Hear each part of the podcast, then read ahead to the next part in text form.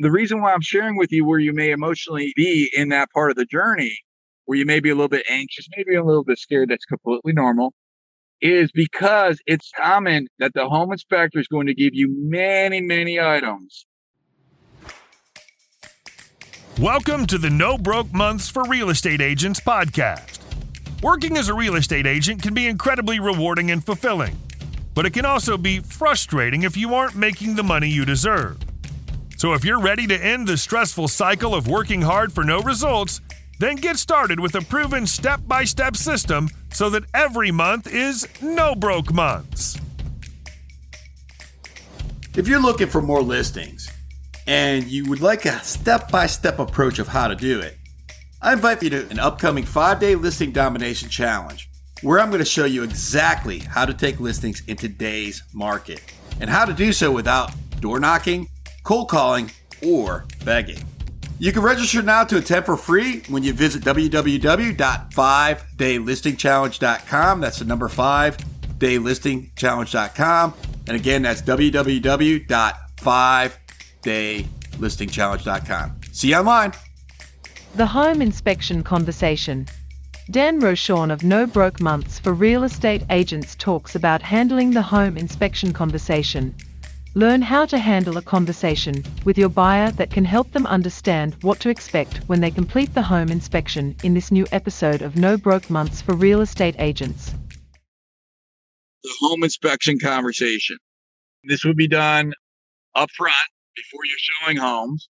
And the home inspection conversation would be Cindy, when we go out and we find that home that gets that is the best home for you and we get that offer that gets accepted, we're going to be protecting you and your interest. And what I want to do is I want to just address this up front. May I be honest with you, Cindy? Great, thank you. When you write that offer that's accepted, it is common. I don't know if this is going to be you or not, but it is common for at that point the buyers to get a little anxious. Okay. Because now it's like the excitement's worn off and now you, you're likely even starting to second guess yourself. And that's natural, right? Now I'm going to be making certain that you could be comfortable and confident. Oh, by the way, Z, there's that comfortable and confident we were looking for earlier today. I want to make sure that you can feel comfortable and confident in your choices and your decisions. But I also want to recognize that during that first week, we're going to be inspecting the home and make sure we understand everything that may be wrong with it. And then we're going to be asking for the seller to repair anything that may be major.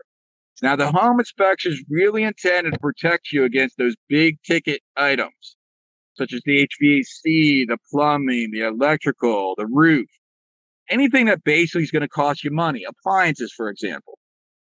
Now, Cindy, the reason why I'm sharing with you where you may emotionally be in that part of the journey where you may be a little bit anxious, maybe a little bit scared, that's completely normal, is because it's common that the home inspector is going to give you many, many items on the home inspection, and it may even fluster you a little bit. But what I recommend to do at this point is for us to just focus on the big rocks. Those are the things that would cost you money. Those are the things that would be like what I shared with you before. And the things that are insignificant in regards to cost, I would say let's, you know, I would recommend it's your choice, but I recommend just leave those to the side. Does that make sense, Cindy? Yes. Sure. Yes. Okay. So you have that conversation up front because you don't want to be that person getting that home inspection. You already know right now, you know the home inspections is almost probably the number one time that things get weird in the transaction based off emotions. Could be the closing, but I've seen it with the home inspection more often. Hey there.